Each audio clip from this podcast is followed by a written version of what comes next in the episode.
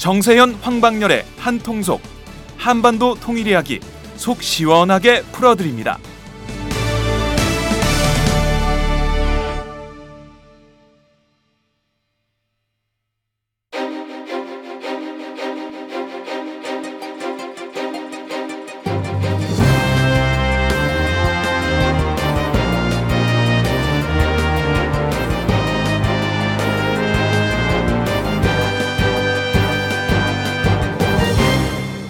정세현 황방열의 한통속 지금 한반도는 남북한이 한통속이 돼야 평화통일이 됩니다. 한통속 64회 방송 시작하겠습니다.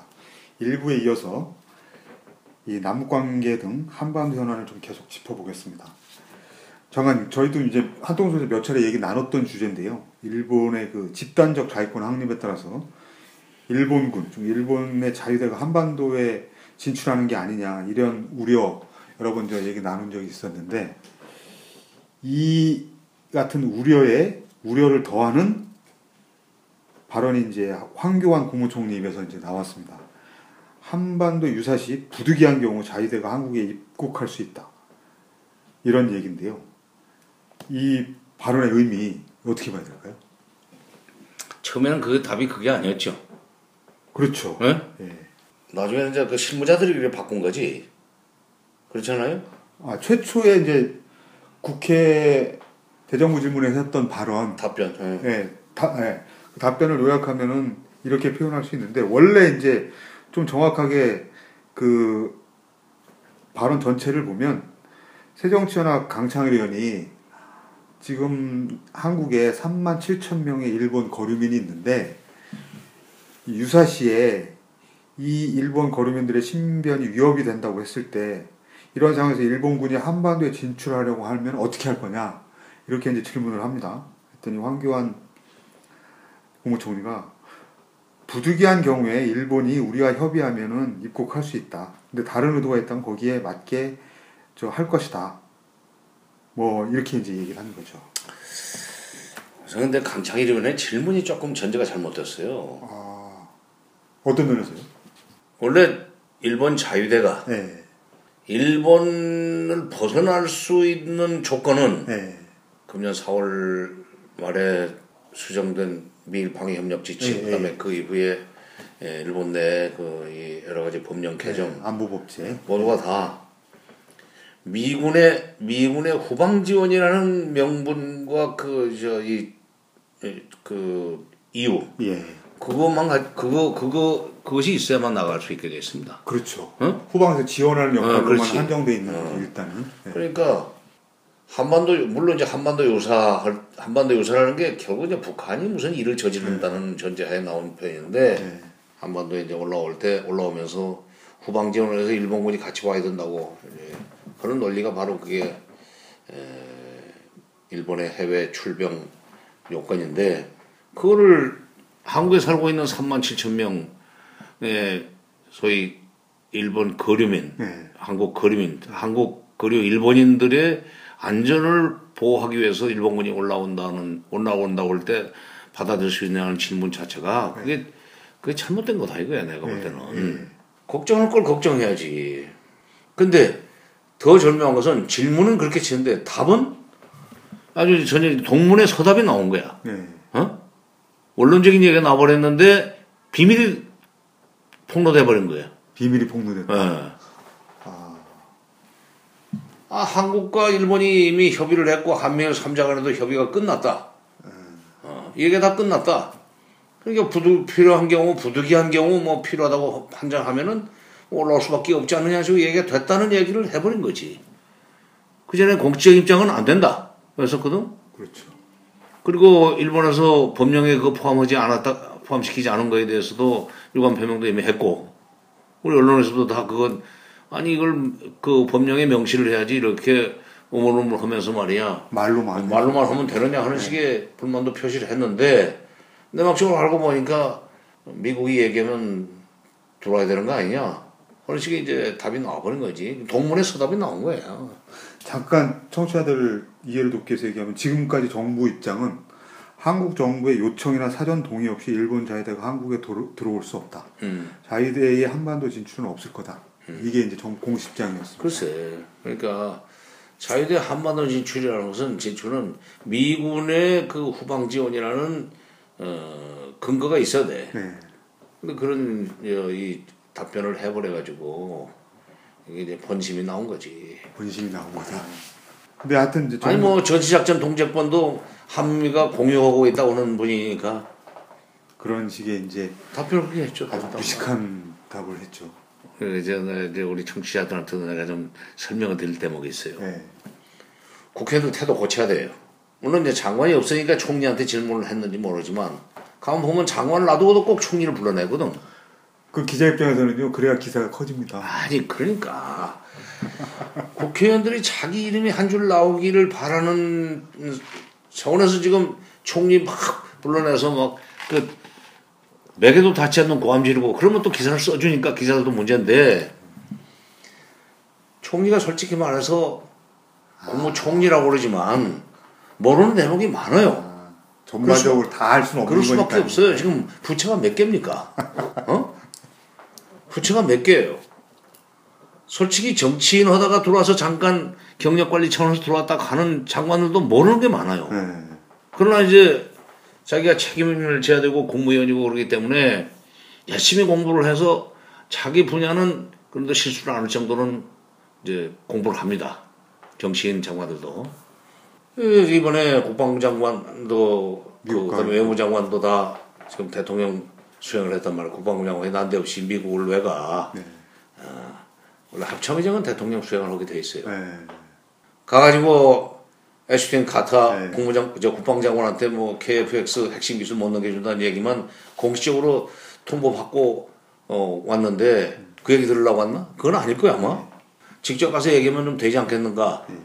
그동안에 돈을 갖다 서 엄청나게 들였는데 막판에 핵심 기술 안 준다고 그러니까 지금 국민들이 지금 어, 들고 일어날 것 같아서 문제 해결한답시고 갔을 텐데 가서 그 얘기만 듣고 왔어요.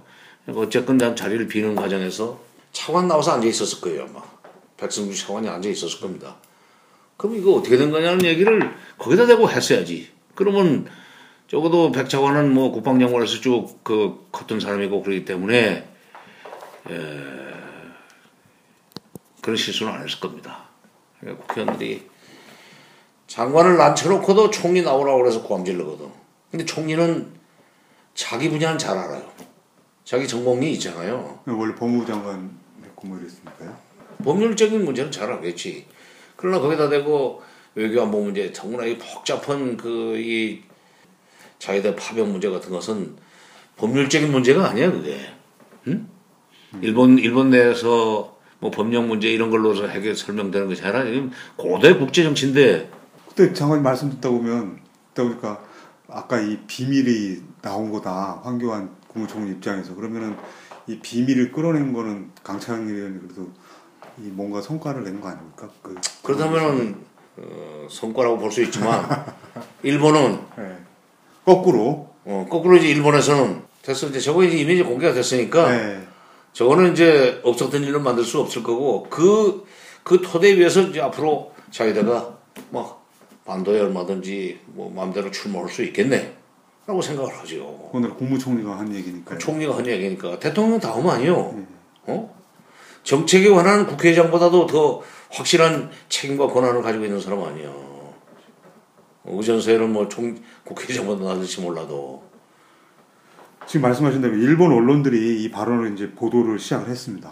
기다렸던 바지. 네. 그 요미우리 신문이 15일 날 음. 집단적 자위권의 한정 행사를 가능하게 하는 등의 내용이 포함된 안보 관련법이 성립된 뒤, 그러니까 일본에서 이 법이 만들어진 뒤에 음. 조건을 걸긴 했지만 한국 정부가 자위대를 받아들이겠다고 구체적으로 언급한 것은 이번이 처음이다.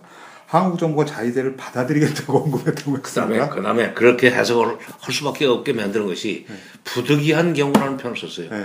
부득이한 경우라는 만큼 말만큼 이혈령 비혈령이 어디 있습니까? 네. 부득이한 경우도 사람에 따라서 이게 그다 머릿속에 개념이 다르잖아요. ABC가 있지. 네. 아주 초보적인 것도 그냥 부득이하다 보면서 넘어갈 수도 있고, 어? 네. 부득이하다는 말에도 이제 단계가 있다 이거야. 부득이한 경우에 할 수밖에 없다는 얘기를 해버렸으니, 그건 부득이한 경우라는 그 단서는 이혈령 비혈령이고 그런 점에서는 없 있으나 마나 하는 얘기예요. 네. 결국은 아, 남는 것은 실질적으로. 다 아, 재우고 나면은 네. 자유대 반도에 들어올 수 있다. 일본 그렇게 딱 해석하잖아요. 교과서 수정해서 일본 식민 통치도 좀 나쁘게 얘기하지 않고 뭐 수- 수탈도 수출이라고 얘기할 수 있는 그런 교과서 집필하는 거하고는 좀 맥을 같이 하는 거지 일본. 일본으로서는 아마 좀 고마울 거예요. 일- 황교안 총리가 굉장히 고마울 거다. 그렇지. 아, 내가 어느 저 SBS 아침 전망대 인터뷰에서 그렇게 얘기했어요. 훈장 주고 싶을 거라고. 최고 훈장 아베가. 아사히 신문도 그러니까 지금 요, 요미우리 신문이 일본에서 1위 신문이고 발행 부수가 한 천만 발행 부수가 부, 제일 많죠. 네, 한 천만 부 뭐 이렇게 된다고 그러고 그다음에 아사히 신문이 800만 부 정도 되는 두 번째 신문인데 아사히 신문 같은 경우는 한국 정부가 이 문제에 대해서 매우 민감한 문제라는 이유로 지금까지 일본 정부의 협의 요청에 응하지 않아 왔다. 근데 현재 한반도 유세 사태가 발생할 경우 일본을 어떻게 대피시킬지와 관련해 일본과 한국 간의 구체적인 방침이 없는 상태다 이렇게 보도를 했습니다. 이 얘기는 이제 한국 국무총리도 얘기했으니까 이제 협의하자 이렇게 그렇지. 예, 연결되는 얘기 같아요. 협의도 없이 이제 뭐 그다음에 그렇게 되면은 이제 뭐 당연히 올라오는 걸로 준비하고 그다음에 미국한테 얘기해서 이제 갑시다. 뭐 총리가 몇월 며칠 날 한국 총리가 그렇게 얘기했는데 네. 아, 전작권 가지고 있는 미국이 허락을 하는 거 아니에요? 이렇게 나오지. 이게 전시작전 통제권하고도 관련이 되는 문제예요. 일본 자유대가 미군의 후방 지원이라는 명분으로 한반도에 진출을 하는 상황은 네.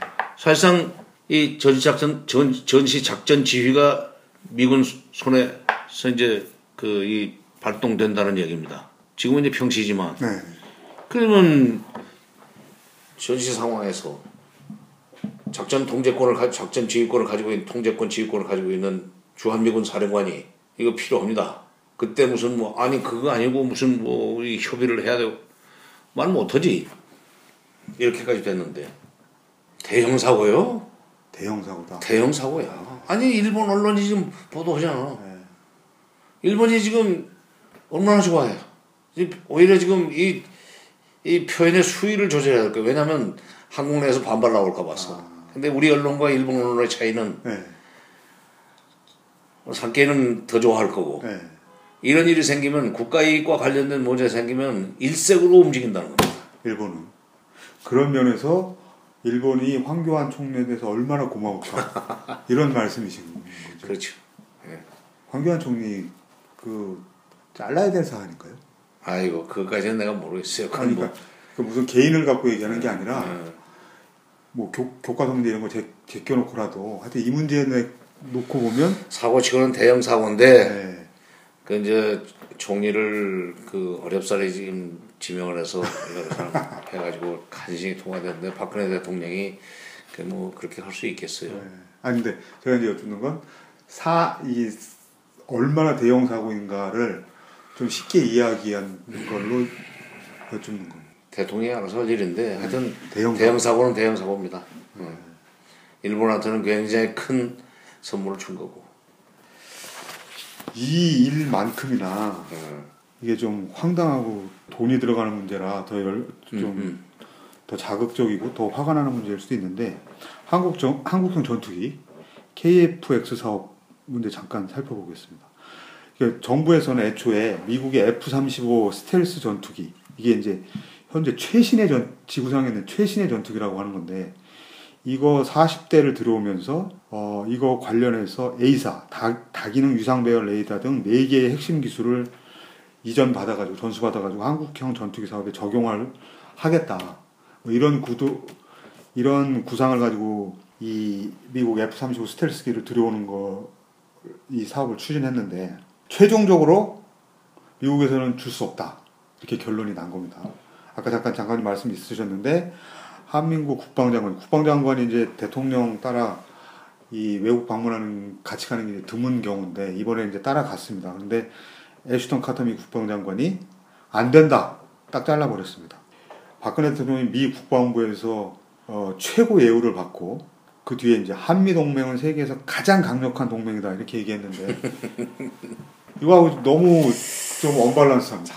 언밸런스가 아니라 우리 우리나라 사람들의 그 이 미국관이라고 그럴까 네. 한미 관계관이라는 것은 정말 착각이 착각이 참 그 이 큽니다. 네. 착각은 자유라고 그러지만 네. 한미 동맹이 어떻게 세계 세계에서 최상의 저 최상급의 동맹입니까? 지금 우리한테 파는 무기 네. 아니 이제 일본한테 파는 무기 우리한테 안 팝니다. 안 파는 건 맞습니다. 네. 어? 이스라엘 파는 무기 일본한테 안 파는 거 많아요. 그 최상위는 일, 그 일- 그러니까 이스라엘이에요. 이스라엘. 네. 거기 동맹에도 급이 있어 지금. 응? A, B, C, D, E가 있어요. 어떻게 한미 동맹이 세계에서 최상의 동맹이라는 식으로 착각을 하- 막 그러고 국민들한테 그런 얘기를 해서 착각을 하게 만들어. 18조면 지금 금년도 우리 그 국방 예산이 37조 5천억 원입니다. 거기 국방 예산의 에, 절반 정도지. 엄청나게 큰 사업이에요. 근데 그거를 기술 이전을 이제 해주는 걸로 전제로 해서 이제 시작한 거 아니야 사대리기로. 근데 그런 고급 기술을 미국이 넘겨주리라고 생각을 했다는 것 자체가 이게 사실은 문책거리입니다. 중대한 판단 미스지. 아니 미국한테 그리고 난 대통령이 국방부에 가서 최고의 예우를 받았다는 그, 그 보도가 나올 때 아 이게 알맹이는 없는 아, 예우 잔뜩 해줘 기분 좋게 해줘놓고 그다음에 실제로 그 저 필요한 거 우리가 요구한 것은 안 들어주려면은 예우로 자 끝내는 거야 그냥. 어뭐 사열식 하고 무슨 뭐 그래가지고 막 기분 좋게 해주고 그리고 그 KFX KFX 사업 관련해서 핵심 기술 뭐 네 가지인가 뭐 그것은 줄 수 없다는 얘기를 단호하게 그냥 해버렸는데 참 그거 듣고 우리나라 사람들이 미국에 대해서 가지고 있는 그 이 환상이라고 할까 착각이 얼마나 큰가. 아니 그 기술도 안 주는데 무슨 놈 최상의 동맹이에요 그게. 근데 이 또 이해가 안 가는 게 이 A사 다기 아니 여기가 우리가 최상의 동맹이면 이스라엘하고 미국의 동맹은 무슨 급인고? 근데 좀 이해가 안 되는 게 이러, 이 이전 기술 이 네 개의 기술 A사 레이더 등 비롯해서 네 개의 기술은 어느 나라도 아직은 미국이 준 적이 없다라고 하는 거거든요. 글쎄 근데 감히 그러니까 이스라엘, 일본, 뭐 이스라엘, 독일, 일본 뭐 다 여러 나라들 있는데 미국한테서 이제 무기 사가고 기술 이전 받고 하는 나라들 네. 그 핵심 기술을 넘겨주면은 장사가 됩니까? 어? 쉽게 얘기해서 시장을 유지하기 위해서 시장 시장을 유지하기 위해서도 그 함부로 그 기술 주면 안 돼. 그다음부터 독립해 버리는데 기술 독립이 얼마나 그 자기네들 그 이 판매 영향을 주는 거예요. 그렇게 쉽게 생각을 하고 대통령 보고하고 대통령 오케이 하고 뭐 책임져야 돼 진짜. 근데 왜 이런 판단을 하게 될까요? 이게 너무 어처구니가 없다는 좀 생각이 들거든요. 너무 미국 의존적이라 그런? 의존적이나 의존적이나 그러니까 뭐 어떻게 보면 어째서 이런 중대한 사고를 저질렀는지 그건 알 수가 없죠. 그 이면에 뭐가 있는지 알수 없지. 근데 흔히 무슨 로비를 받았는지 그건 알 수가 없지. 이런 얘기들도 많이 아니. 옛날에 뭐 린다김 사건 같은 것도 뭐 그 비슷한 거 아니요? 그러니까 뭐 완전히 그 결정권자한테 접근을 해가지고 뭐 다들 것처럼 해서 그 따내고 그래서 중간에 거기 이제 여러 가지 뭐 커미션을 먹는지 리베이트를 떼는지 하는 그런 사건이 한번 터진 적이 있었잖아요. 그러니까 한번 조사해 봐야 돼. 어째서 이런 엄청난 실수를 저질렀는지 이게 단순한 소위 판단 착오인지 그 조사해 봐야 돼. 지금 청와대에서 조사를 하겠다고 얘기를 했는데 그 조사 주체를 민정에다 이제 맡겼는데 이게 이제 이것도 여러 가지로 해석할 수가 있는 거죠. 민정이 그럼 뭐 체포 저 그뭐 팔은 안쪽으로 굽는 거지 무슨 뭐 내부 조사할 일은 그럼. 아니다 이런 말씀인 거죠. 그야말로 특검이 필요할지도 모르는 그런 중대한 사고인데 아니 대한민국에 이게 되게 이제 그 이 군인들이 결정했을 텐데 대한민국의 삼성 장군, 사성 장군들이 그런 정도의 판단력을 가지고 있다고 나는 믿지 않습니다. 음. 어? 뭔가 지금 이게 뭐가 있다 이거야. 그렇게 봐, 봐야 되는 거 아니에요? 아니 육군 사관학교, 뭐 해군 사관학교, 공군 사관학교, 공군 사관학교 이쪽은 나와서 우수한 성적으로 사관학교 들어가서 쭉 해서 어? 대령에서 준장되기도 어렵다는데 그 관문 통과해서 별을 세 개, 네 개씩 달 때까지 얼마나 많은 식견을 쌓았겠어요. 그런 사람들이 이런 실수를 저질렀다? 분명히 뭔가 좀 난이 있다고 봐요. 미국이 절대 줄 수 없을 거라는 걸 뻔히 알면서 알겠어요. 이런 그러니까 걸 했다라는 것에 대한 알면서 말씀이죠. 했다기보다는 줄 수 있다고 착각을 헌 하게 만든 무슨 뭐가 이, 이 백그라운드가 있지 않느냐 하는 거예요. 이 결정권자들한테. 그렇지.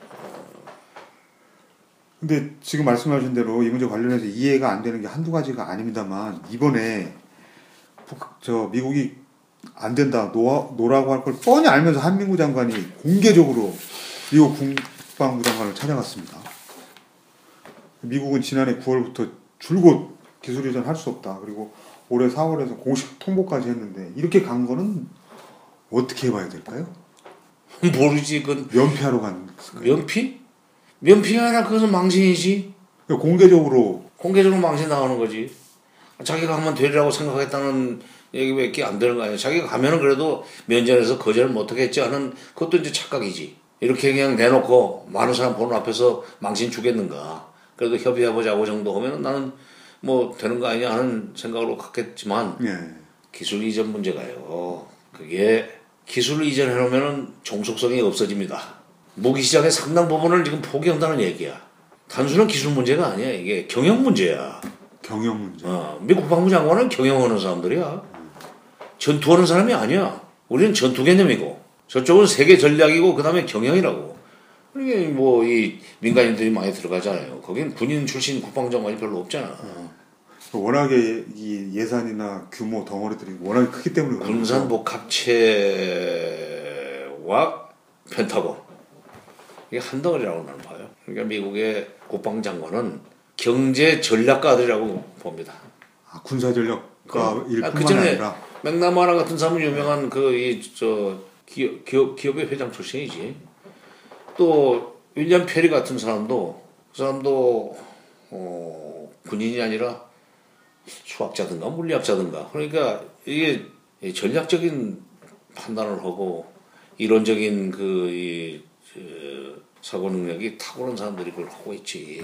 우리처럼 그냥 어, 임전무태 정신으로 전투를 하는 그런 식의 군인적 사고를 가지고는 미국의 국방장관을 할 수가 없어요. 미국이 뭐 지금 뭐 하는 나라예요? 무기 수출로 해서 경제 유지하는 나라 아니요. 맥나마라는 저 베트남 전쟁 때 그럼. 미국 국방장관. 어. 이 장관님 말씀드리니까 이번에 국감 중에 아 이번에 저 대정부 질문 중에 그 새누리당 정두원 의원이 이 국방 개혁 매번 얘기하는데 안 된다. 이 기술 공조가 너무 튼튼해서 안 된다. 우리나라도 이제 문민 국방장관을 해야 된다. 이게 제 기억에 노무현 대통령 때 그런 얘기가 나왔다고 좀 들어가고 그랬는데 새누리당 쪽 의원들 중에서 이런 얘기한 거는 별로 기억이 없는데 장관님은 문민 문민 국방장관에 대해서는 어떻게 생각하세요? 근데 문민 국방장관이 돼도 굉장히 고민인데 문민 국방장관이 되면은 어 그냥 시빌리안이 국방장관이 되면은 뭐 밀리터리 출신들이 국방장관을 하는 것보다는 좀더 여러 가지 전략적인 판단을 하고 뭐 이를 이를 하겠죠 외교적인 감각도 가지고 있고 그런데 전시작전 통제권을 미국이 가지고 있는 조건에서 문민 장관이 들어서면 모르냐 이거야. 그런데다가 이그 우리 군인들이 쭉 크는 동안에 자기만의 독자적인 전략 개념을 키우지를 못하고 항상 미국과 연합 작전을 하는 그런 틀 속에서 살아왔기 때문에 네. 장원 혼자 갑자기 문민이 들어가 가지고 할 수 있겠느냐 성공 못하죠. 예. 4.19 후에 민주당 정부에서 그 민간인 국방장관 한 번 한 적이 있습니다. 현석호라고. 아, 네, 했었어요. 네. 근데 뭐 그건 뭐 그 정권 자체가 짧게 끝나버렸으니까 그렇고 김영삼 정부 때 문민 장관, 문민 대통령 나왔으니까 뭐 국방부도 문민으로 가야 되는 거 아니냐 하는 그런 생각을 했는데 장관은 감히 시- 못하고 차관을 한번 어, 문민이라고 그럴까 어, 그런 분을 앉혔었어요. 국방대원 교수 출신을. 예. 네, 지금 그래서 백승주 차관 비슷한 케이스인 거예요. 비슷하죠. 네. 전혀 힘을 못 쓰더구만. 아, 전부 유니폼들 속에 네. 국방 차관은 사실은 별 4개급은 못 돼요. 국방부의 서열이. 네. 3개급 정도로 쳐주지. 장관 있고, 그 다음에, 그리고 별셋 또 수두룩하고, 그 사이에 끼어 있는 국방 차관의 의전 서열도 그렇게 높지가 않더라고. 줄을 서더라도. 그런데 에, 힘을 못 써요. 그때 나 김영삼 정부 때 청와대에 있으면서 그쪽 돌아가는 거 보니까 국방 차관은 뭐 아무 역할을 못 하더라고. 이번에 지금 백승주 박사도 지금 뭐 국방 차관으로 들어갔는데 글쎄 지금 얼마나 역할을 하는지 내가 그건 모르죠. 어, 그때는 내가 가까이서 볼수 예, 있었으니까 예, 얘기하는 거고. 근데 우리 그 그야말로 우리 군의 예, 그 마인드 자체가 아, 그 문민 장관이나 문민 차관을 받아들여서 그걸 받들고 그 지위를 받을 수 있는 그런 지금 상황은 아닌 것 같고 더 중요한 문제는 우리 군의 전략 전술 개념 자체가 항상 한미연합 중심으로 되어 있고 미국이 하는 대로 하면 된다는 그 그런 틀 속에서 벗어나지를 못하기 때문에 갑자기 문민장 하나 들어갔다고 해가지고 쓸 겁니다. 이걸 대대적으로 그러니까 우리가 어, 미국과 대등한 관계에서 협조를 한다는 그런 식의 어떤 관계가 되기 전에는 기대 기대 그건 어, 기대하기 어려운 전체적인 변화하고 맞물리면서 문미 장관이 돼야 힘을 쓴다 뭐 이런 말씀. 지금 사실은 상하관계거든. 한미 군사관계는 작전 통제권을 저쪽이 가지고 있는데 그게 돌아온다면 얘기가 달라요. 그 저게 돌아온다면 그러면은 미국과 한국이 대등한 입장에서 이제 협의를 하고 그렇게 되면은 한국의 국방장관의 발언이 몇 개 들어갈 수가 있지. 미국한테 그렇게 그러나 나머지 어, 그 조건이 그 바뀌지 않는 상황에서는 기대하기 어렵습니다. 우리 군이 제대로 독대적으로 서기 위해서 가장 관건적으로 중요한 게 장관님은 전자권 그렇죠. 문제다 이렇게 보시는 거예요. 그러니까 전자권 찾아오고도 얼마든지 한미 동맹을 유지할 수 있어요. 근데 전자권 찾아와야 된다고 하면 동맹 깨자는 소리냐 하는 식으로 이제 반론 또 제기할 사람이 있어요. 어? 그게 제일 핵심적으로 반대하는 논리처럼 예, 되어 있죠. 예. 전자권을 가지고도 우리가 찾아오고도 얼마든지 동맹, 동맹을 유지할 수 있어요. 다만 연합사 체제를 유지하느냐 다른 체제를 유지하는 것은 별개 문제입니다. 알겠습니다. 이 중간에 아니 마지막에 잠깐 다른 얘기로 세 가지고 이 문민 국방 장관 얘기를 더 나눠봤는데 아 근데 중요한 문제예요. 그게. 굉장히 중요한 음. 예. 그래서 이 문민 국방 장관에 대한 얘기 말씀 듣는 걸로 오늘 방송을 마치겠습니다. 감사합니다. 여러분은 지금 행복하신가요? 그렇다면 우리 사회도 행복할까요? 나는 그럭저럭 행복하다고 말할 수 있을 것 같은데 두 번째 질문에도 자신있게 네라고 말할 수 있을까요? 무엇이 나뿐만 아니라 우리까지 행복하게 만들까요? 우리도 행복할 수 있을까는 오연우 오마이뉴스 대표 기자가 행복지수 1위 국가 덴마크를 심층 취재해 그들이 행복한 이유를 분석한 책입니다. 오연호 기자가 들려주는 생생한 사례와 깊이 있는 통찰. 이 책은 모두가 행복한 세상을 만들기 위해 우리가 무엇을 해야 할지를 제시해 줍니다. 오마이북이 만든 책, 우리도 행복할 수 있을까?